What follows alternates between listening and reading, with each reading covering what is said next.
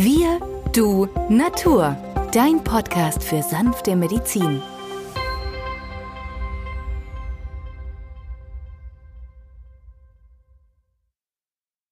Hallo und herzlich willkommen zur heutigen Folge von Wir, du, Natur, deinen Podcast für sanfte Medizin. In der heutigen Folge geht es um den Heilpilz Auricularia polytricha, der auch Judasohr genannt wird. Mein Name ist Benjamin Hartlieb, ich bin Osteopath und Heilpraktiker und mit mir am Mikrofon ist natürlich wieder der Arzt, Biologe und Chemiker Peter Emrich. Hallo Peter. Hallo Benjamin. Ja, wir wollen heute unsere kleine Serie über die Heilpilze fortsetzen und widmen uns einem weiteren sehr wichtigen Heilpilz zu, den manche vielleicht als Muer oder Heio Muer kennen. Peter, was hat es denn mit diesem Heilpilz auf sich? Ja, Auricularia polytricha ist unter den medizinisch wirksamsten Pilzen der sogenannte Blutverdünner. Er kann also Durchblutung fördern bei Patienten mit Durchblutungsstörungen in den Beinen oder am Auge. Auf der anderen Seite kann er auch Thrombosen verhindern. Das heißt also, das, was ein Schlaganfall oder ein Herzinfarkt ausmacht, kann mit Auricularia polytricha im günstigsten Fall abgewendet werden.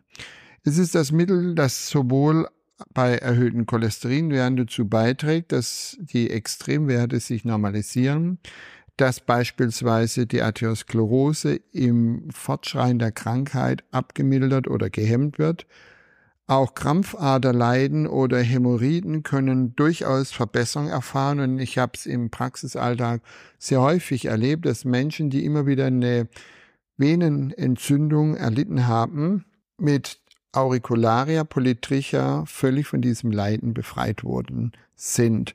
Man nimmt davon anfangs drei mal zwei Kapseln über einen Zeitraum von sechs bis acht Wochen. Dann geht man auf dreimal eine Runde. Es wird immer wieder gefragt, wenn jemand einen Blutverdünner einnehmen muss, kann er das parallel dazu nehmen? Ja, nein. Bei Makoma soll der Auricularia polytricha nicht genommen werden. Bei den neuen oralen Antikoagulantien, den sogenannten NOACs, ist es möglich.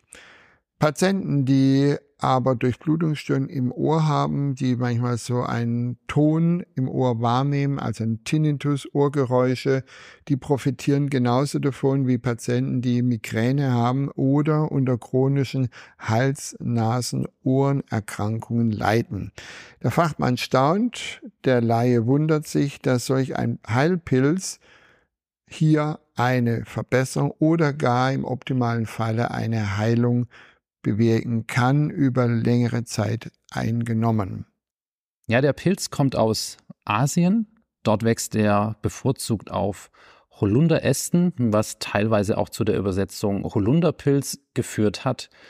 Ähm, man findet ihn aber auch auf Buchen, Robinien oder Weiden. Er gehört zur Familie der Ohrlappenpilze und es sind insgesamt vier unterschiedliche Arten bekannt. Obwohl er in Asien ein sehr weit verbreiteter Speisepilz ist, hat er kein besonderes Aroma. Als Heilpilz wird er seit circa 300 bis 200 vor Christus angewendet. Zumindest äh, sind erste Schriften der Anwendung aus dieser Zeit bekannt. Ja, Benjamin, das sind ja rund zweieinhalbtausend Jahre vor unserer Zeit. Das ist ja schon ein Stückchen. Und wenn man überlegt, wie wenig er bei uns bekannt ist, welche, über welche Heilkraft er verfügt, ist es eigentlich sehr, sehr schade. Und deswegen denke ich, ist ein Anliegen von uns beiden, dass wir mit diesem Podcast, den wir hier Woche für Woche produzieren, unseren Zuhörern draußen und in weiter Ferne, weil wir werden ja mittlerweile in Übersee, in Asien, in Amerika, sogar Zuhörer in Australien haben wir in unserem Sortiment. Und darüber freuen wir ganz herzlich und grüßen Sie von ferne, dass wir diese Informationen weitergeben können. Ihr draußen seid die Vervielfältiger. Ihr gebt dieses Wissen, was wir mit euch teilen, weiter, denn Krankheit ist häufig nur ein Informationsproblem. Und da ist so ein Podcast von Wir Du Natur ein idealer Helfer, hier Klarheit zu schaffen. Ja, genau, Peter. Also in Vorbereitung dieser Sendung ähm, habe, bin ich nur noch auf eine Zahl gestoßen, die für Zahlenmenschen vielleicht sehr interessant sein kann, denn laut einer Erhebung aus dem Jahr 2003 werden weltweit jedes Jahr etwa 1,7 Millionen Tonnen von Auricularia polytricha überwiegend in China angebaut, Peter. Ja, also die Chinesen haben das Händchen dafür, diese Pilze richtig zu züchten.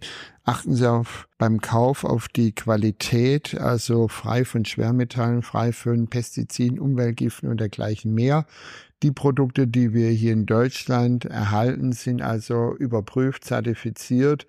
Auch in der Anzucht wird es sorgfältig durchgeführt, denn diese Pilze brauchen bestimmtes Milieu, damit sie optimal gedeihen und dann auch natürlich die entsprechenden Inhaltsstoffe bilden, die wir dann ja benötigen, damit der Heilungsprozess im Körper in Gang gesetzt werden kann. Eines sollten wir jedoch noch erwähnen, Peter, denn sowohl in der Schwangerschaft, Stillzeit als auch bei vorliegendem Kinderwunsch sollte Auricularia polytricha nicht eingenommen werden. Also hier bitte meiden, beziehungsweise oder ganz prinzipiell, bevor ihr euch entscheidet, auch ein naturheilkundliches Mittel einzunehmen, besprecht es am besten mit eurem naturheilkundlichen Arzt oder Heilpraktiker, ob die Einnahme für euch geeignet ist. Ja, Benjamin, und da wir ja häufig Auricularia polytricha in der Praxis in Kombination mit dem Reishi anwenden, möchte ich hier kurz die Anfügung machen. Reishi, wir haben ja eine eigene Sendung über Reishi schon gemacht. Reishi ist ja der stärkste entzündungshemmende Heilpilz. Und Reishi hilft nicht nur bei Blasentzündungen, sondern bei Entzündungen von Kopf bis Fuß. Bei einer Blasenentzündung wird ja häufig in unseren Breitengraden ein Antibiotikum eingenommen, weil antibiotische Therapie rasch die auslösende Bakterien für eine Blasenentzündung beseitigt. Jetzt haben wir aber auch Blasenentzündungen, die nicht bakteriell sind. Und die können auch durch eingedrungene Kälte ausgelöst werden. Die können so heftig in Erscheinung treten, dass die Schleimhaut so entzündet ist, dass sie Blut nach außen durchlässt. Und das ist auch die blutige Blasenentzündung, die nicht immer ein Antibiotikum benötigt, um abzuheilen, sondern sie benötigt in der Tat Auricularia polytricha in Kombination mit Reishi. In solchen Fällen, wenn also keine bakterielle Infektion vorliegt, wir aber doch eine blutige Blasenentzündung beim Patienten feststellen, können wir Reishi mit Auricularia polytricha dreimal zwei Kapseln jeweils im Wechsel über den Tag einnehmen. So zwei, dreimal am Tag, wenn es akut ist, sogar viermal die Wärmflasche drauf. Wer noch ein Moxapflaster zu Hause findet, kann das ins Grübchen, nämlich das Grübchen, das sich bildet, Übergang Kreuzdarmbeingelenk, also Beckenschaufel und Steißbein draufkleben beidseits und das ist dieses Moxapflaster ideal geeignet, denn dort Wärme eingebracht führt dazu, dass sämtliche entzündliche Prozesse im Magen, Darm und Blasenbereich abheilen.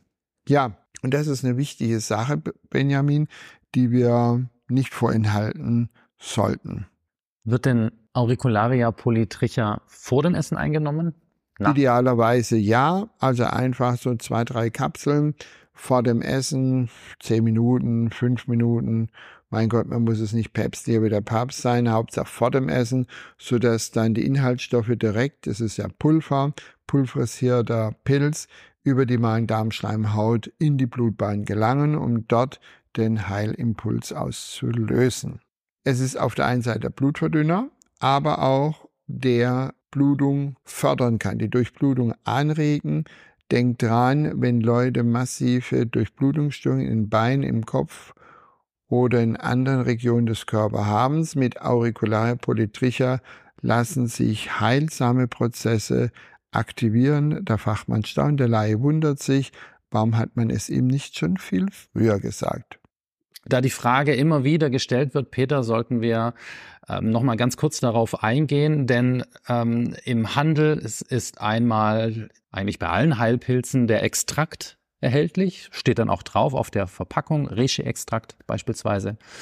Und ähm, der ganze Pilz, also ähm, der Reishi dann eben ohne die Bezeichnung Extrakt. Wie ja. kann der Einzelne entscheiden, was jetzt geeignet ist? Gut, man muss sich überlegen von der Historie. Der alte Chinese hatte ja keine Möglichkeiten, irgendwas zu extrahieren.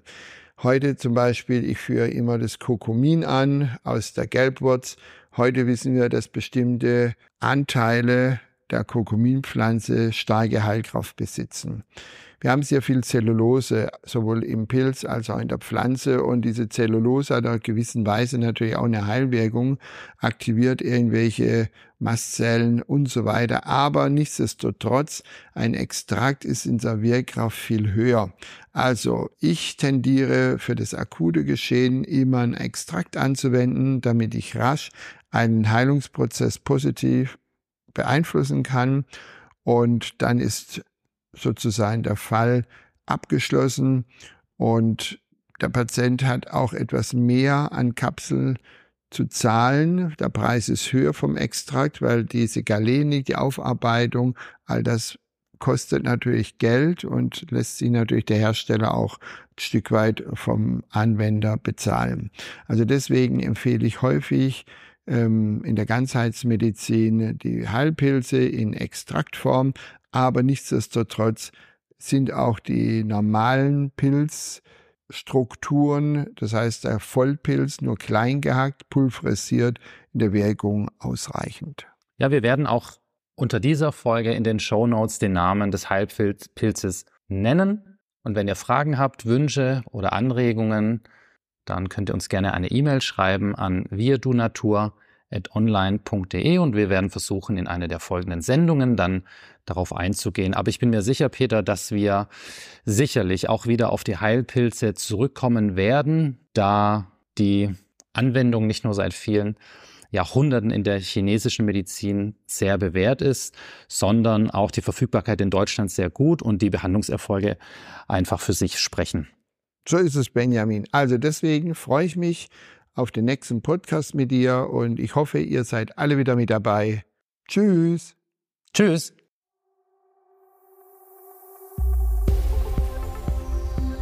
Wenn dir dieser Podcast gefallen hat, freuen wir uns über deine positive Bewertung. Damit hilfst du uns, diesen Podcast bekannter zu machen. Wir danken dir dafür.